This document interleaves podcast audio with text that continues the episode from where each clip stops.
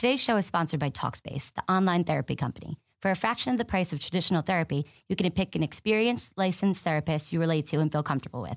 Each and every therapist has at least a master's degree and has completed over 3,000 hours of supervised work. To match with your perfect therapist, go to Talkspace.com forward slash boom. And to show your support for this podcast, use code BOOM to get $30 off your first month. That's BOOM. Talkspace.com slash boom. B O O M.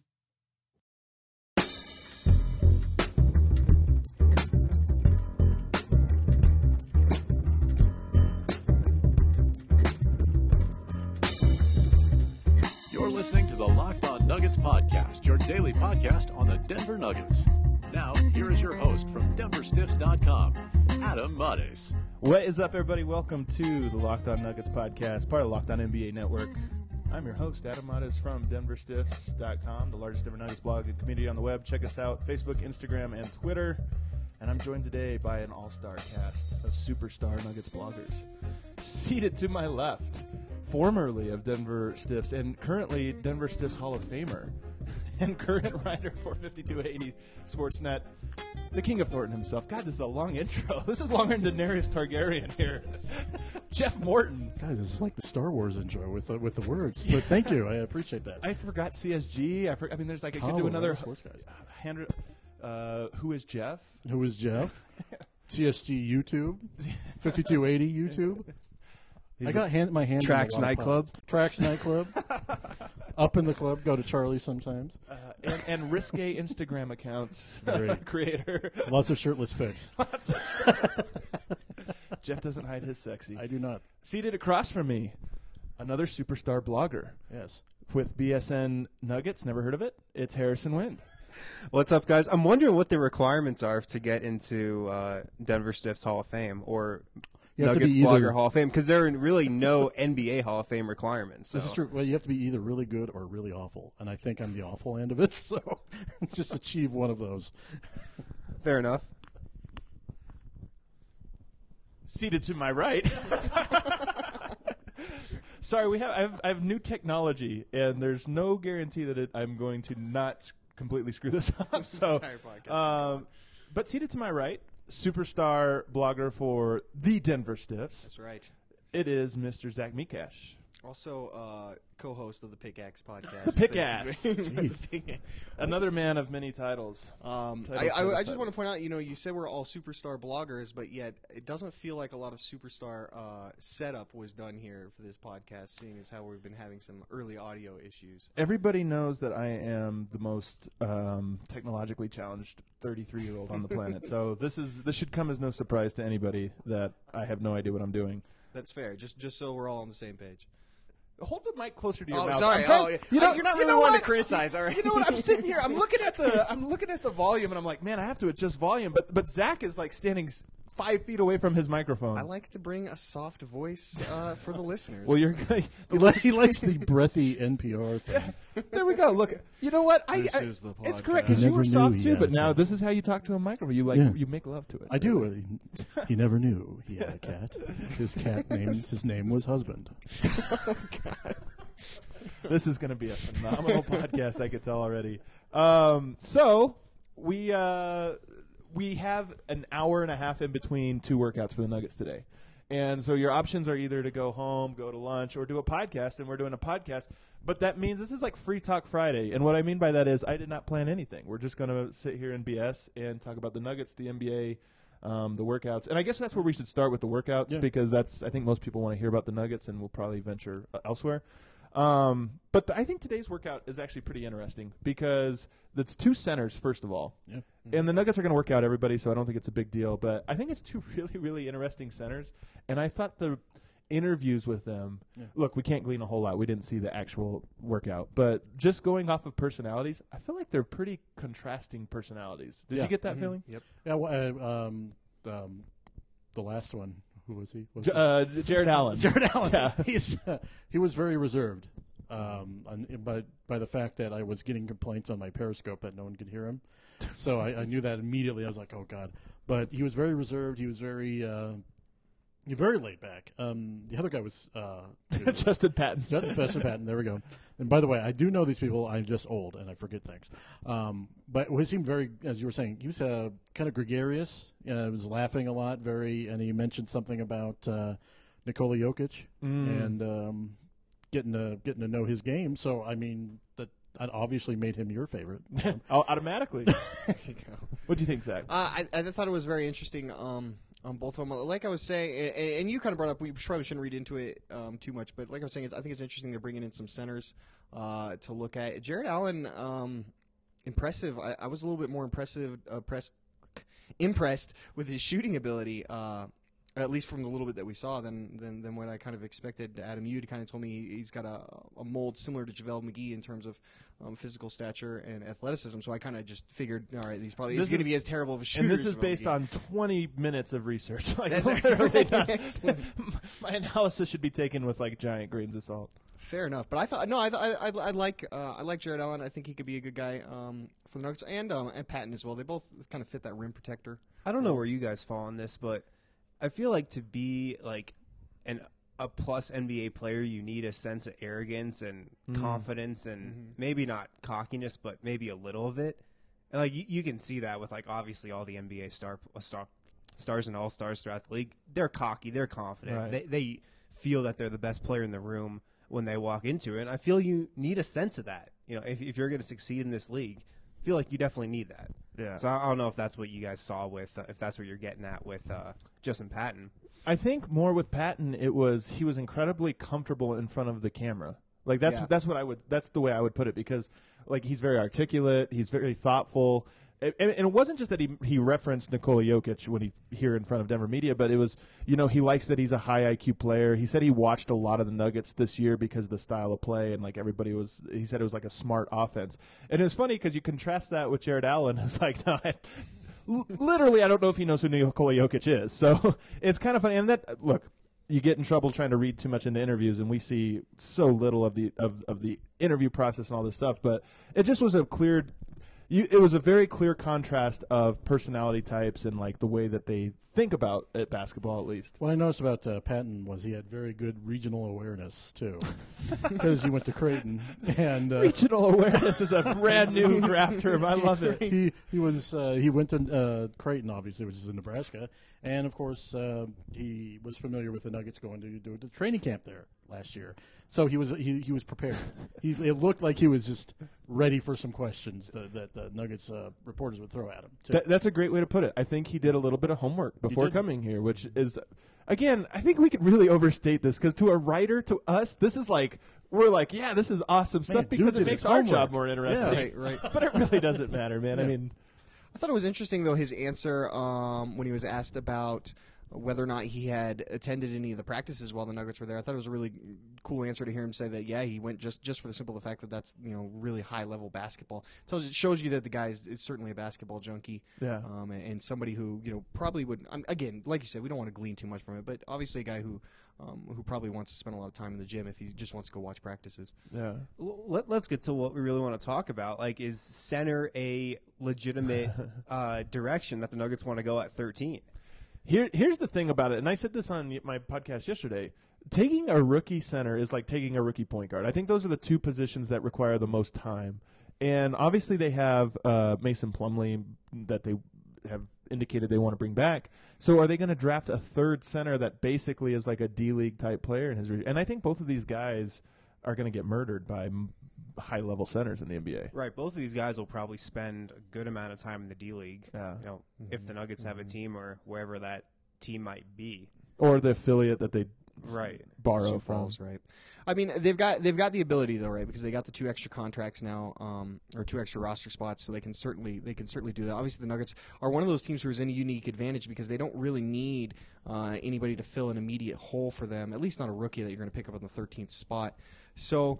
I mean, I, I wouldn't be opposed to them picking one. I think it, it would be more of a if they took a center with the 13th overall pick. It kind of to me is more telling on maybe they're not feeling as strongly about what it's going to cost to bring back Mason Plumlee. So maybe they're bringing in a guy to be kind of that insurance policy in case somebody gives him a crazy offer. I don't think you're going to be able to rely on Jarrett Allen or Justin Patton to be your backup center, though. Yeah. That's fair. that, that's the thing though. Like this is the team that's going to be trying to make the playoffs next year. And I don't think you can give But there's even another. ten or fifteen minutes to one of these. but there's guys. another center on the roster already, and and Kenneth Faried, M- Michael Malone's favorite center of the first three months of the season. More bigger favorite than Darrell Arthur. Yeah. center? You know, you know what? It's funny. It is kind of funny to think about. The Nuggets had Yusuf Nurkic, Nikola Jokic on their roster to start the season, and Kenneth Faried was playing like ten minutes of center per game. Good God, Right. that's crazy to think about. Um, but no need to relive old glories. right, right.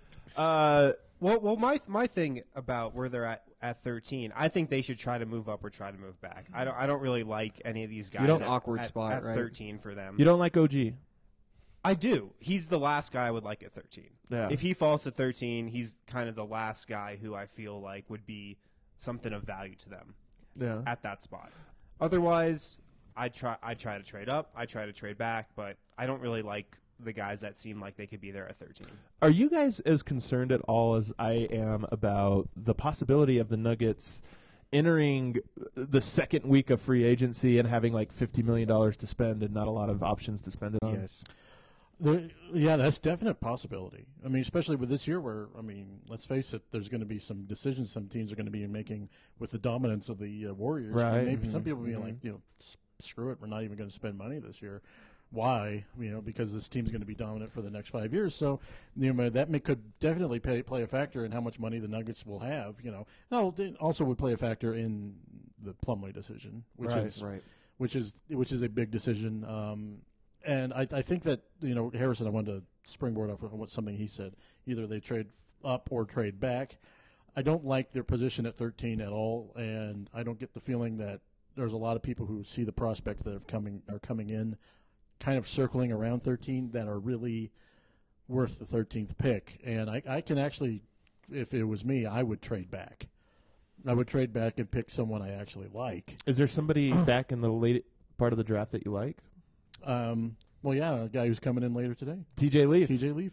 There you go. I'm all in on this all offense, no defense Nuggets. Let's do it. I, I, listen. I want to relive the '80s, and uh, this is that's what I would do. But I don't, and you know, just specifically on on what Harrison was saying. I just there's not going to be a lot of opportunity to move up, and there's going to be probably more opportunity to move back if people see someone right at that spot. So.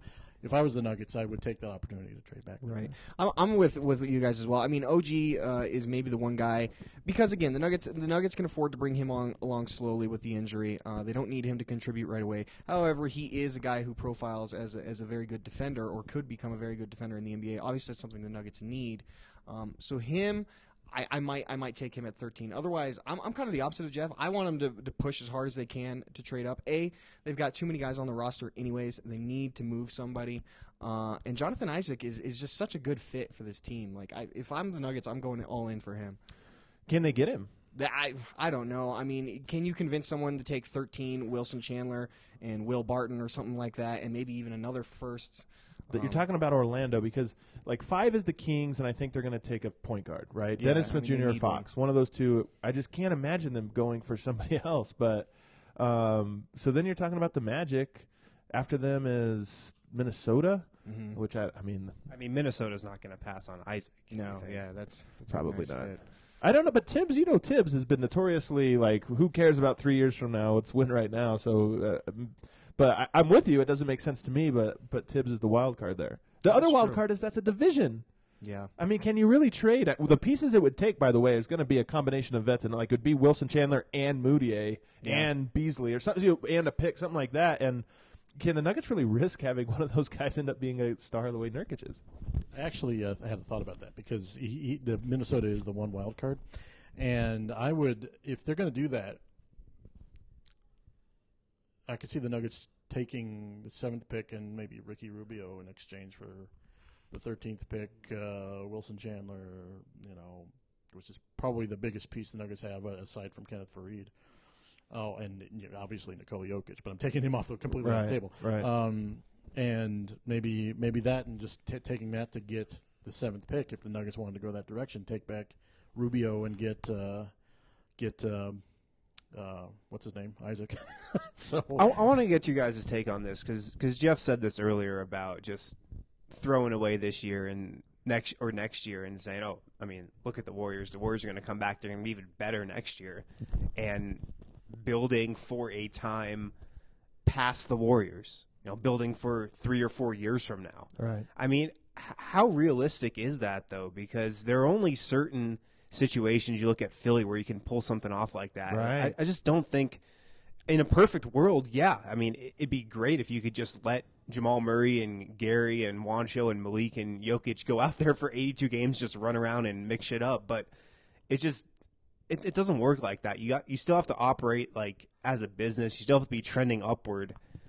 So I mean, in a perfect world, I would love for you know Denver just to hold off and keep the books clean for another two years. But I feel like they got to be still trending upward. The NBA has become to me a, a, league of excellence or resignation, and it's increasingly become that way the last ten years, where more and more people will be like, if I definitely am not competing for a championship, I am not going to invest in players that will bump up our wins maybe two three games and then get another player that's going to bump us up another two three games on top of that if if it's not all in they're not willing to go to that area which the NBA always always traditionally relied on is that middle, mediocre team to make the playoffs the like the back end of the playoffs at least a little more competitive at least than they were this year I can see that more and more, and with the Warriors, I can see that being really dispiriting for a lot of a lot of teams. Now, I'm I'm with you though, uh, Harrison. Personally, I think people take the easy way out a lot, and they don't. They they re- resign for the easier time rather than b- making their team as best as they possibly can get. And I think when you have to make that decision, it's a hard decision because so you can uh, definitely turn your team into a pile of crap by doing that. But I mean, what other choice do you got? You either gotta gotta fight or die. Yep. And a lot of teams will, I think, have been choosing to die rather than do that. Before you answer, Zach, Mhm. are you guys? It's pretty warm in here, right? It's a warm feeling. No, am I the only one? I'm not- I'm not Okay, because. I was wondering because Zach has vest, a vest right? on, and I was sitting here like, man, it's like 90 degrees in here. I'm All all right, right. yeah, I wasn't It's a so bad. comfortable temperature. Outside of my, my personal attire choices though uh, what i think what's really interesting about about what you bring up harrison is that the nuggets they almost could play jamal gary nicola Juancho and Malik, and still probably get close to getting that eight seed. Anyways, I think there's enough talent there between those guys and the continued development um, that I think they're going to be competitive. Anyways, but you got to think about this: is is when the Nuggets get to four years from now or whenever, when when Jokic and Murray and these guys are hitting their primes, you're not gonna you're gonna need to add pieces. And if you've done nothing the past four years except for almost actively try not to be competitive, I mean, how are you gonna sell that to a free agent? Like, oh, now no, suddenly now we're gonna just totally flip the switch and be and be a, a team who wants to win. I don't think you can sell that. So, in my opinion, the Nuggets just keep the course. Look, they're not they're not projected to compete for a championship, even if the Warriors weren't as good as they are. They're not projected to compete for a championship for the next couple of seasons. So keep fighting, keep getting that development, keep trying to pick up smart signings where you can. And then when the Warriors start to fall off, when they're starting to figure out how they're going to pay all these guys, um, then you make your move. I wished I believed that part, but like I don't know if it. I, love yoga. You guys know I think Jokic is a stud, and, Yes. and and Harris Murray. Like Murray is the guy that that I don't know that we can extrapolate minutes right because he has to make a big leap, and I think he will. But but the leap that he has to make to be the type of guy you can rely on for thirty something minutes a game in year two is pretty big, and mm-hmm. I think it's more of a two year leap that he'll make. You know, over the next two seasons. So. I don't. I don't know if I agree that the young guys could be competitive. I think if you if you just win a youth movement, and maybe Faried was the one, ma- Faried and Plumlee were the two vets on the roster, and nobody else. To me, I think that's like a 33 win team. Uh, what, what, what do you guys think? I think the Nuggets got 40 wins primarily because of the vets on the squad. I, I think they probably were peaked out at about 31, 32 wins. I think there was at least eight wins that got them 40. I think the problem is if you if you say that yes, everyone out is going to be first or second year players, or third year players, or fourth year players like Gary Harris would be. You're uh, you're going out there saying this squad is not necessarily going to be competing for the playoffs. At least that's what you're the signal you're saying it, Right. and that's why you never see a team not go without at least having a, a veteran starting lineup. And it's particularly in the case of Juancho, um, and you will. A lot of teams just really didn't scout him last year, and now they've got tape on him. And the sophomore year is always the year that they kind of struggle a little bit at the start. And I think that that would be something that you would have, to factor inevitably into any equation right there. That move like that would be like we're just not competing for the playoffs this year, which I'm not necessarily opposed to, by the way. But So- you know that teams don't do like the Nuggets can't do it. If this was year two of the rebuild, maybe, but this is year four of missing Year the playoffs. Yeah, basically So- year five, uh, Coming into year five. coming into year five. Uh, Um, and the, la- the the longest streak the Nuggets had of missing the playoffs was seven. And oh my gosh, that's crazy to think. And they Wow. were- That they're coming and they up were on- nearly moved out, and they were nearly moved out of town Uh, because of that. So it was that's how bad they were, and I don't think any organization wants to go down that road. But you know, at this point, everyone looking at the Warriors can say, well, maybe, you know, maybe we should. But if it, if it's me, if it, if it's Jeff the GM doing this, I, th- I think we made 40 wins last year. Who's saying we can't get 45? You know, make this make the incremental steps going up, up, up, and we'll see what we can do. But I would not want to go retreat even further because that would just send a horrible signal. To the I, want to hear Harrison's on the, the original question, which was with the young Kenneth Faried and uh, Mason Plumlee, the only vets on the roster. What does that team do next year? I think that's a 30 to 35 win team. Because I- I'm with you on the Jamal Murray point. I mean, you guys know how high I am on Jamal Murray, but it's a lot to ask of him to come in here in year two and, and lead a team to fight for the eight seed. If you, I mean, if we remember last year, this team was trending to be like a 35, 36 win team, and then they got hot in the second half of the season, like as Portland got hot. So, I mean, f- And a lot of that was to that. I mean, I th- I really True, believe true, that. yeah. It wasn't. They it got to that like horrible start. unsustainably. They they figured out something that worked. But I do think Gallo and Wilson are such an under by by the, the most fans at least from that I interact with. It's such an underappreciated part of that. Right, and if you lose Gallinari, which I think we all think they will, and you know potentially Wilson Chandler, although I think they might he might still be here next year. Like that's like thirty percent of your offense. You know, that, that's like a huge chunk of your offense. 25 30 percent of your scoring. it is really hard to replace Gallo's efficiency the Yeah. way he was hitting last year, but you could probably replicate his scoring with Wilson if he stays, but not necessarily. I wouldn't say the efficiency that Gallo was. I think I think the duo of the two is part of what was so great for the Nuggets because the Jokic offense really the spacing that those two provide and some of the positional like matchups defensively teams had that matchup weird against those two. I, I, that's just hard to replicate. So I do think there's a good real chance that the Nuggets step back. Now that being said, there's a real chance Jokic makes another leap. There's a real chance Gary Harris and, and, and Jamal Murray make another leap. So keep, keep lifting those tires. hey man. um, yeah. So uh, we're, let's let's go to this super team thing because uh, the the playoffs have sucked, as Jeff has let us know every time a game is on. It's awful. we, uh, I get I get the text of almost every single game of God, this sucks. It's worse than the one before. Jeff wasn't even watching Game Three I didn't even. until I told him to turn it off. I did not even watch games. I turned it off and I said, I texted everyone. I said, "How's the game going?" That's pretty good, Jeff. You should turn it on. All right. and no sooner did he turn it on, the Warriors went on a run. The Warriors goes on an 11-0 run. Can kill kill LeBron James at the end. Uh, but you, the, this is the interesting thing that I don't think people are pulling on properly because I have all the answers. No, but my opinion is a little bit different than what people have. The super team idea, you know, I think this is going to have uh, effects down the line that aren't everybody isn't hitting, and and one of those is like everybody's saying, well, you just got to wait out the Warriors. I don't think that's a viable option. I really don't because who knows what the Warriors are going to look like in two, three, four, five, six years. So waiting out the Warriors for one could take six years, which doesn't make sense, or it could w- take one year, and and now the things are different. And if you hadn't started that process now, but the unintended consequence, or maybe intended consequence, I could see is this idea of super quick pivoting. And what I mean is like the Lakers, very early in a rebuild with some not great assets. What are the odds that in one year from right now their team is LeBron James and, and Paul George and Jimmy Butler and like how much are teams going to be asset collectors and this that completely pivot in one year and overhaul? And and part of that is I don't think it's going to be in the teams' hands. It's going to be in the players' hands. Like if LeBron James called Josh Kroenke and said, "Look, you got a lot of good players. I want you to trade everything for Chris Paul, Paul George, and myself. Like, is this going to be the future of the NBA of, of teams saying, you know what, abandon the plan, let's pivot? I don't. I don't necessarily think it is because the, the Warriors.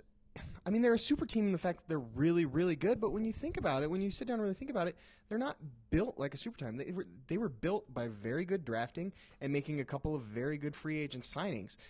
So, I mean, if you try and if you're trying to replicate what they're doing, what what you're actually doing is is is trying to follow that model instead of what doing something. I think what you're talking about is more similar to what the Heat um, did. And and when you think about this, when the Heat formed, when LeBron James and Dwyane Wade and Chris Bosh formed, if you had told people then, yeah, you know, they'll they'll go to four straight championships and, and they'll win two of them, but after that, the team is going to be completely disbanded. And People I think probably that- would think you were crazy. I don't, but see, that's what I don't think is crazy anymore. And first of all, the Warriors aren't replicable because of the things you said. They drafted three players, they got all of them on really cheap contracts because of Right. circumstances, and then the cap spiked. So I don't think that people can replicate the Warriors, but I do think people can replicate the Heat. And that might be the only option to trying to combat the, the Warriors is to have a Heat like team. Do you think though that having a Heat could that Heat team beat this Warriors team? I that don't think team they could. can't, but a team of three stars all converging on one place can if it's right and you have the right role players in place. And here's just let's just do a thought experiment here, okay? With the Denver Nuggets, they have Nikola Jokic on the best deal imaginable, and he's a center. So that means you have four spots, and you have one starting All Star caliber player that's already dirt cheap, and you've got Jamal Murray, Gary Harris, Juancho, uh, draft pick this year and next year. Can you trade all of those pieces for Jimmy Butler and Paul George? Just in theory, I think you can because that's a Yeah, lot of draft picks, a lot of really young, good, talented young people, and, and Paul George is probably on his way out the door already. And not only can you sign those guys, but with Ga- Gallo and Plumlee off the books, and maybe you move Kenneth Faried, now you have like eighty million dollars to spend, so you can actually add uh, Chris Paul on top of all that. So. As dumb as it would be from a longevity standpoint, because you're talking about opening a door really wide for one season, then Paul George is gone. But maybe that's the future of the NBA is like, look, do we want to have Murray, Harris, and Jokic for 10 years, or do we want to have Jokic, Chris Paul, Butler, and, and Paul George for one year? And honestly, that team is probably the best possible scenario. But again, it's it's it's spending all this years for a rebuild for this one pivot. Yeah. Harrison, you look like you have a lot of annoyed, per, like you're No, very I, annoyed. I, I just I just don't know, man. It's I because the Nuggets have done have made really mostly all the right moves over the past you know two or two years, I'd say, and from my perspective, I I can see the current core here. I can see that in four or five years what it would look like, and I think they'd be really good. But but like you said, I mean, there's going to be pressure to to get good quicker. There's going to be pressure to sign guys and trade guys, but. But I'm but, but real quick because I'm using Denver just because that's what everybody's familiar with and our listeners are familiar with. But the Lakers are in a similar situation. Um, Philadelphia is in a similar situation. Like there's teams that have a bunch of young talent that maybe they just want to cash all of, all of that in, and that and that's what I'm getting at. Not necessarily the Nuggets. One thing I would say though that where where I would think the Nuggets would be more likely than those two teams um, is, is the financial part of it. The Nuggets are the worst in attendance. They they can't get anybody to watch their games on TV. Like I could see them having feeling more pressure to bring in stars now and generate excitement, where in comparison to a team like the Lakers, who's always going to have that following. But again, this isn't Tim Connelly calling LeBron and asking him if he wants to make the super team. This is LeBron looking around and saying, calling a team, and that's why I don't think it would be the Nuggets. But he calling the Lakers and saying, "Look, you got D'Angelo, you got Ingram, you got Lonzo, you got next year's pick. Trade it all." you think they're going with Lonzo? I do think they're going with Lonzo for sure. but I, I think you're right. I mean, because I think the players are running the league right now. Yeah. they are. I mean, they're the ones who were totally against the cap smoothing to get the the spike in salary cap, and I mean, they're they're making decisions. They're deciding where they want to play. They're running the league right now. So I think that is the future. Oh. For if you're a big market team, hey, yeah, that's great. If you're a team like Denver, I don't think that's so great. How funny would it be on draft night though? Just Tim Connelly gets a phone call from so and so's agent that's like, "Hey, so Chris Paul and LeBron have been talking, and uh, here's what we want you to do." Like, well, we have all these plans. I know. I'm saying it's unrealistic for How Denver, but it it's not to that make- find a unrealistic million in my bucks in opinion for the? Lakers. And and those talks maybe have already been ta- going on behind the scenes. But I'm just saying for these young teams, it's not unrealistic that these phone calls could happen. Well, I, good kind of uh, conversation that you and I were having in the car on the way over here was I, I, I had mentioned that in the 90s, um, Jordan actually benefited by the fact that the Lakers were thoroughly mediocre Right. at that time, and they were they had been since Magic left. The Warriors right now are benefiting from the the Lakers sucking. Mm-hmm. When the when the Lakers are good, they are like a black hole and they suck everything in. When the Lakers are excellent, it's like it, it tops everything anyone can imagine. And I think that the only team, the only team in this league that has the potential of just suddenly getting better, like they did in 1996 when uh, Shaq came, was is the Los Angeles Lakers Yeah. because every player wants to play there. That's the only team that can say that. Even even the Warriors. Yep. And so, w- what do you do in a situation where you have a cap spike and you have all this stuff happening going on, and you have a the, basically, as Harrison was saying, the players are running the league. Where's the one place that every player every player wants to go? The Lakers suck right now, but the Lakers are the ones who can do that the quickest, go from awful to amazing in the blink of an eye. And when you have a situation like that, it, it creates then it creates a different kind of dynamic within the Western Conference specifically. The Nuggets are in a position right now where they are not a they're not a glamour. I have no idea what that sound is. Uh, they are in a they're not in a glamour market. They have uh, got some good pieces, but they don't have additional stars, you know, and so they will their ceiling if they all these guys progress is capped at good. It depends on what the Nuggets want, and if they and if they want to be excellent, then they're going to have to do something else, or get really bad. But I don't think that we're relying on a core of that they got right now. You can look at them and say these guys are all going to be the guys that lead them to a championship. I, don't- I don't know. I, I think the core they have now can lead them to a championship. Oh my God! Really? Yeah. I think Jamal Murray, Gary Harris, and Nikola Jokic can be your three best players on a championship team. That's the hottest of hot takes. I don't Really, I've said it before. Yeah, I don't know that it is, but the the one thing I'll say is that that means your power forward really has to be a unique type type player because it really does have to have some rim protection and Yeah. Yeah, because So uh, I, that's well, because the Jokic isn't good enough defensively to, to protect the rim, right? Right, so we right. found that out last year. So right now, the, that core right now features Kenneth Faried, who is not a rim, rim protector. Well, what are you going to do? Then that player is not currently on this roster, so I can't Sure. say the Nuggets are going to be a championship level team. I I think I think they have the core here. I mean, looking back to what Golden State was before they took that leap after that playoff series with the Nuggets, they weren't an attractive free agent destination. You know, nobody really wanted to go play in Oakland, but now they are because you know they progress, they keep the core together, and and this is where where they happen. But I, I think the Nuggets have the pieces in place. Yeah, they need a four next to Jokic. But I mean, looking around the league right now, I don't know if there's a guy you can look at that's in the league right now that you can say that's gettable, that you can say is the perfect piece next are we to him. assuming that Murray is going to be a point guard? I think so. I, I, I'm assuming that too, and it's Yeah. not an assumption that it'll work, but he it has to be for the core to be right. Right. Yeah, it, for that for that projection, you have to have a Murray playing point. And there's a lot of people who are out there saying that Murray. I mean, what was that thread on uh, on Twitter, which I didn't necessarily uh, totally agree with, but the guy was saying, Yeah, I don't- Uh, yeah, I Murray didn't like that a, thread. Not, not Well, I don't think that guy watched Jamal Murray play at Yeah, all. I think yeah. he just looked at numbers and said, "Hey, he only shot thirty percent from three last year." If he's going to be uh, a point guard, he's going to definitely have to improve Point guarding. point guarding. Sure, sure. yeah, I mean, we're, we're uh, but I mean, you never know. But anyway, as of right now, it's hard to project. But uh, that sort of thing, you have to have those elements in place, and then listen. If as Adam was saying, a guy, superstar wants to come in here, a, a, guy, a guy who wants to do that. He's going to dictate what's on this roster to a very large extent. So you may be lo- he may be looking at this roster thinking, "Nah, I'm a I'm going to be I'm a three, but I don't really want to play next to Gary Harris. You're going to have to trade Gary Harris, you know." Yeah, That's, uh, too many crazy thoughts. Uh, I, I do like the core of this roster, though. I, I, I- I really do believe in those guys. And the funny thing is, they are on such cheap contracts for a while. And, and um, I'm a big believer. You know, here's an inter- another interesting thing. There's a lot of variables in the Nuggets offense, and, and I know it's hard to project this stuff. We'll project this stuff again in three weeks, but I have some concerns that the offense is going to look a lot worse next year. And part of that is the loss of Gallinari and maybe Wilson Chandler, and then part of that is the loss of Chris Finch, which I think could be a real issue. Um, the offense is already in place, so to speak, because we they've run it for a year.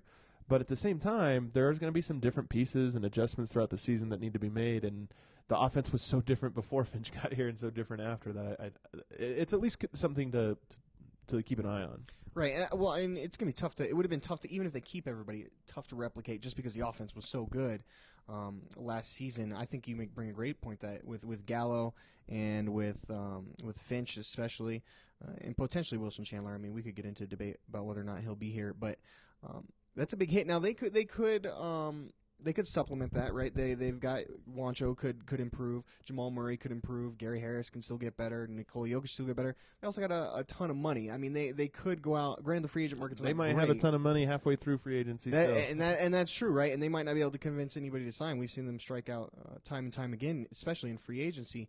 Um, I don't think though. I don't think necessarily though that it's not a totally bad thing if the offense gets a little bit worse. Like the defense has to get better, and if the defense gets better, you can you can take a little bit less on offense and still be a good team.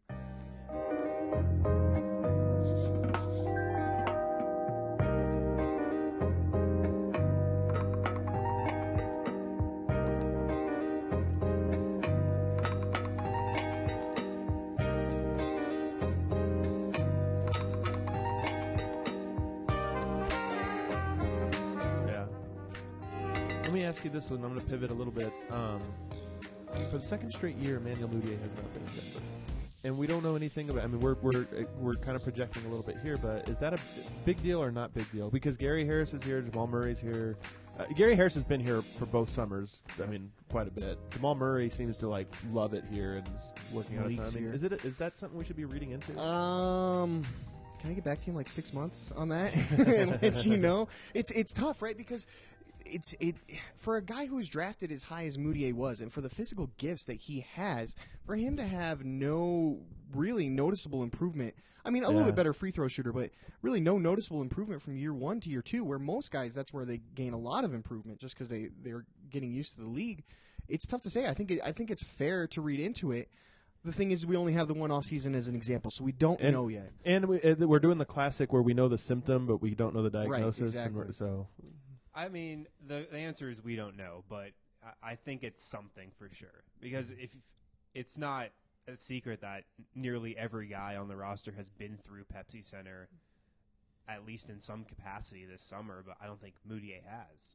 if he has, we haven't seen it. Right, and you know we, we don't know what his offseason regimen is. It could be totally different than last se- offseason for all we know. But I think what's clear is there's a log jam at point guard, and I think it's pretty safe to say that one of those point guards probably won't be here Mm. next season.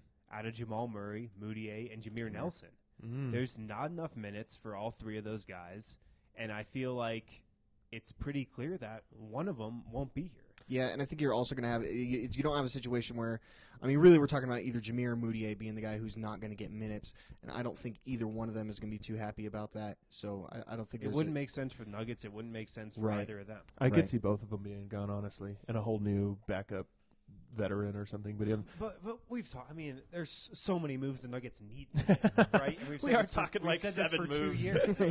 they need to consolidate the roster. They need to decide what they're doing at backup point guard. Like, there's so many moves they need to make. What are they doing at power forward? Plus, who's But- taking on Jameer Nelson? what? I who's only one taking on. Jameer He's a Nelson? serviceable Oh, shooter. sure a lot I think I'm somebody sure a would. lot One contenders year. would take on Jameer Nelson. Yeah. But uh, there's so many moves they need to make. It's impossible to do all that in one summer. Uh, There's going to be issues with the roster next year in some capacity. just still. your quick opinion: Is it a deal, big deal that Mudiay is not here? or Should we not read into it? It's. Uh, I think it's a big deal, and I think someone who was benched last year probably shouldn't be so casual.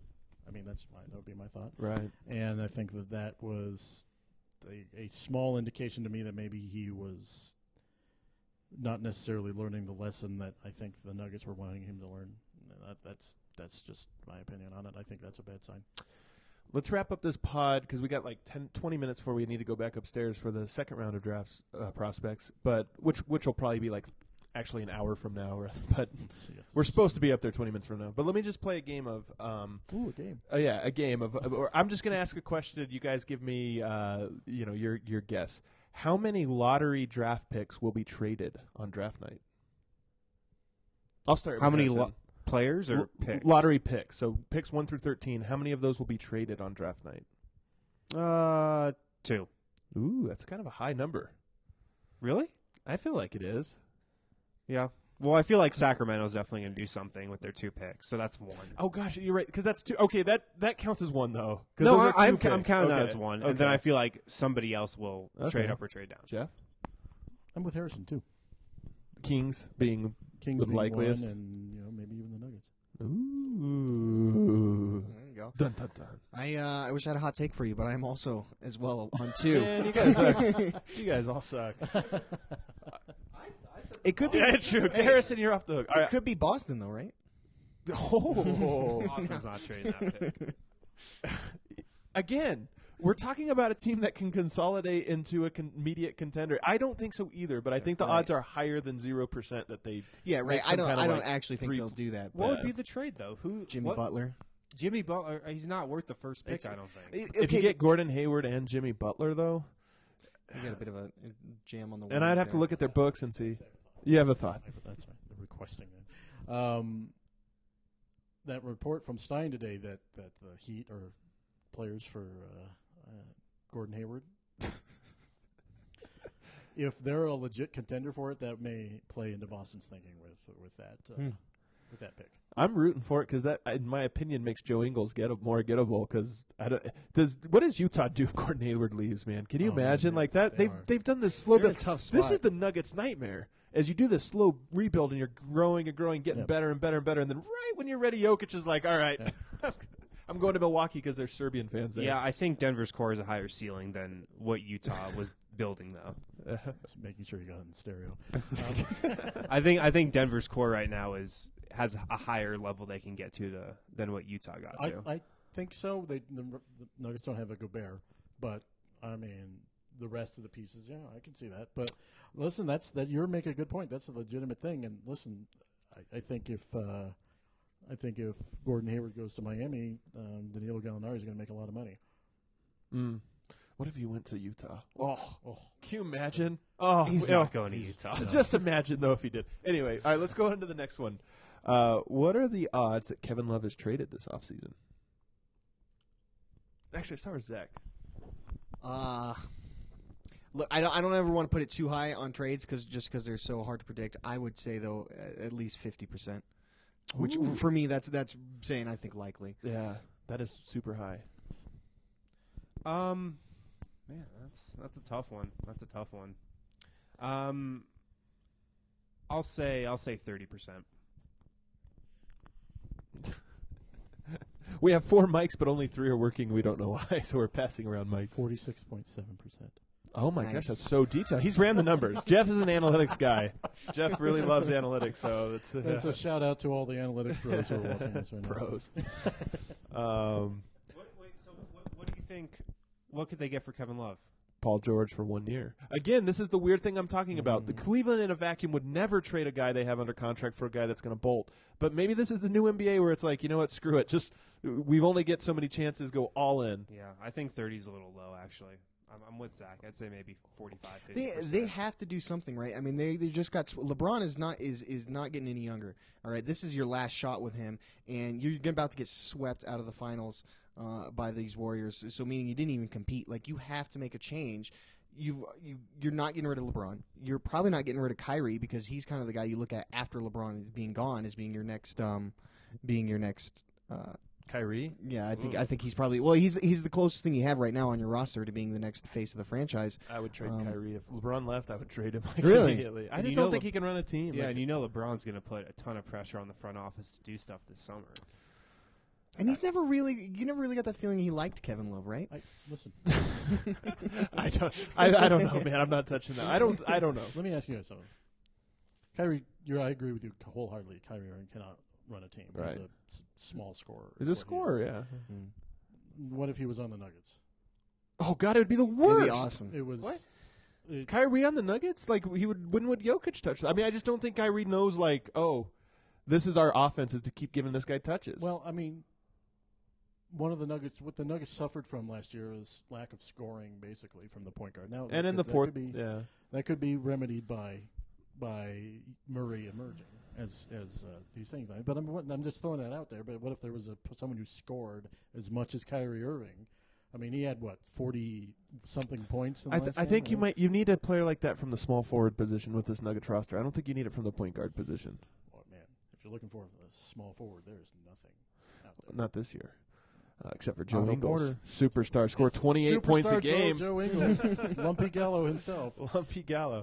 All right, let's do this one. Uh, what are the odds Paul George is traded? I guess maybe this is partially connected to the love thing, but what are the odds that he begins the season in a Pacer uniform? I think they're pretty high because I don't know what you're really going to get for him at this point, other than if it's Kevin Love, maybe. Because looking at him, like, you know he's going to the Lakers next summer. But what if he goes to the Lakers this year again with the idea of LeBron's 32 or 30 yeah, 32. He, do, he you can't just say like if your plan is to pair Paul George and LeBron in LA like the rumor is growing rapidly this is getting steam. You can't wait for LeBron to be 34. Well, they wait one more year and then just sign him in free agency, and LeBron will be a free agent then too. Yeah, maybe. Mm-hmm. And th- and then you have the mm-hmm. trade pieces to pick up a third or Right, fourth and or fifth got or sixth superstar. and Randall and Zubac. This is five years from now. Every super team is actually eight all stars. we look back at the days when the Warriors teams. only had four. Uh, I um, boy, if if Indiana has, has any brains at all, it should be hundred percent right. And maybe not, maybe not by the opening season, but by trade deadline, because I think it's it's just so painfully obvious he's not going to go re-sign with them. Uh, get what you can. I think though, I, I kind of in agreement with Harrison. I don't know that he gets traded this offseason, and then I think you end up moving him at the deadline for pennies on the dollar. yeah. Yeah, it'll be interesting. I think a lot of it hinges on the Lakers, and if they start making, if the moves start happening, then I think then you maybe play that Russian roulette game to see if they'll blink and try to make some kind of deal. You'll know when the Lakers will. I mean, this is one of those things. Like I like I said, I saw it with Shaq in nine, in 2000, or excuse me, in '96, and again with uh, in uh, 2008. There was, it was like rumbling, and it says it, the Lakers are the only team in the NBA that can, can, can like just suck everything in. And if if the Nuggets are, or excuse me, the Lakers are making moves, it will be like a f- like it's just like a magnet. Everyone will be drawn into it, and it would be a feeding frenzy on who gets to gets to go to the Lakers. And, and right now, my fear is that the Lakers are positioning themselves like that. Right now, they've just been biding their time, and I know they've been awful. But my fear has just been like they know that it's inevitable that it's just going to turn again, like it always does with the Lakers. Uh, That's that's just my fear. right, I got two more for you. One, what are the odds the Nuggets make a trade on draft night? Well, I think pretty good because I, I I would speculate that they're going to move back in the draft. I mean, that's that's what I'm thinking. I'd go twenty five percent. Oh, I think it's pretty high. I'd say like 60%, Ah. 70% that they make some kind of move. See, I want to believe that, but like every year we say this, we're like, "Oh yeah, this is the move; they're gonna have to do it." And then uh, what do we hear? We But were thi- really this is the aggressive, year. but, but this is it. Right. This is the year. That's true. Um, oh, last one. What are the odds Nikola Jokic comes into training camp in the greatest shape of his life? 10%. Oh, yes, I am actually. I was gonna say ten percent Because as well. the greatest shape of his life was Middle of the season? last, probably when he came into camp, his first year when he lost like the 30 pounds, right? right? So you don't see that happening. No. No. Uh, You've seen pictures of him, right? I have. He's he's working his Oh, it's he's working his ass off, Jerry and he still looks like he Yeah. just came from a dinner where he ate five pork pies. okay, I, I, his body. I mean, he's got. A, I, Matt Moore pointed this out when I said this. I said like he's got that like no matter how hard he works, he'll never have abs kind of look. And Matt Moore said, "Well, that's more relatable than Steph Curry." And I go like, "Bingo!" He, hey, he is quickly becoming super relatable, right? That's Yeah. why I said last night. He's the anti-star. Like he does all He the is. things that stars try to avoid, which is looking goofy with your shirt off and like working out with people in yeah, underwear. Was just gonna say. what do you say, Zach? What are the odds? Best uh, shape of his Like I said, I'm I'm. I'm I'm on I'm with a Harrison. I think ten percent, just because. Look, here's the thing: Jokic doesn't need to be. I mean, we all want him to be, but he doesn't. He's a very good player without being in the best shape. This is where I don't. That he wants this is where I in. disagree. He is a great player without it. You're right, but I just think it's not about. He's not going to look like Mason Plumlee, right? Where Mason Right. Plumlee's actually a pretty ripped dude. He's not ever going to look like that. But No. there is a difference between like he's a step quicker and a, a half step quicker than he was, to, you know, at any point last season. I'm going 80. percent I think he's coming in in the best shape. I got this. Let's let's do it, Jokic. Don't let me down. 80 percent. he needs to work on his endurance. He got very tired, and uh, you could see it. And when he started dragging, he would make he would make mental mistakes, and That's when he'd make those fouls. yeah, you yeah, do the frustration fouls. He'd, he'd make a dumb pass. He, he when he that's just exhaustion. That, that happens to everyone. And I think that that was uh, something I saw last year. But I think at the end of last year, he had actually done something remarkable and gained weight, which I, I you would think that during a basketball season, with all the running you do, that it would be nearly impossible for you to to gain weight like that.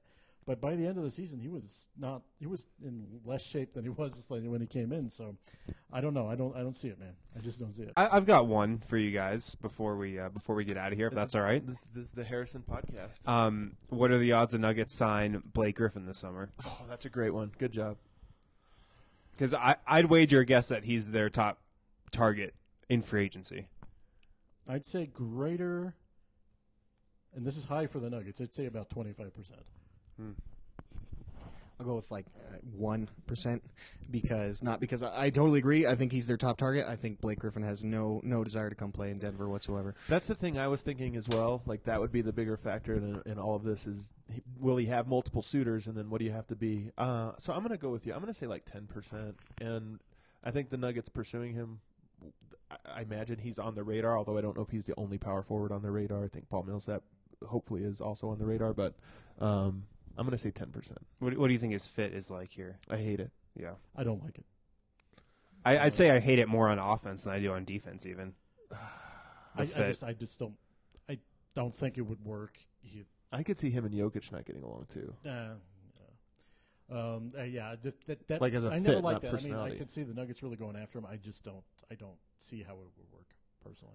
Yeah, I don't. I hate the fit on offense. I mean, I've told you guys this. Like Blake Griffin's one of my least favorite superstars to watch, which is kind of a weird opinion, but it's like that ISO, that jumper from the elbow that he What if- loves. What if? Uh, what if uh, Jokic is just throwing nothing but do- uh, lobs to to, to Blake? I, I just don't Although, see it, and I also in- don't see him. I also don't think Griffin would be a great influence on this young locker room either.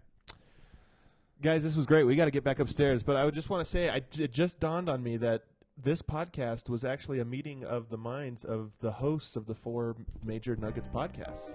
Oh, yeah, you're right. So, so uh, th- this was kind of great. We this should did just. not occur to me at all.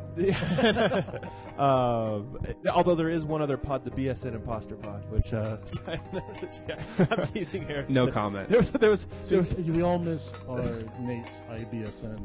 Joke last night. because he was like eight hours behind. Yeah, because it was way back. But uh, no, thank you guys so much for coming on. Be sure to follow these guys and listen to their podcasts. They all do. I, I I really do think that all of us cover the Nuggets in, in different and unique ways with our shows, and I think it's really, really, really, really cool. I listen to all of them. So um, follow King of Thornton, NBA Wind, Zach Mikash, and uh, thanks a bunch. See you guys. Thank you for listening to the Locked On Nuggets podcast. Be sure to subscribe on iTunes and visit us on the web, denverstiffs.com.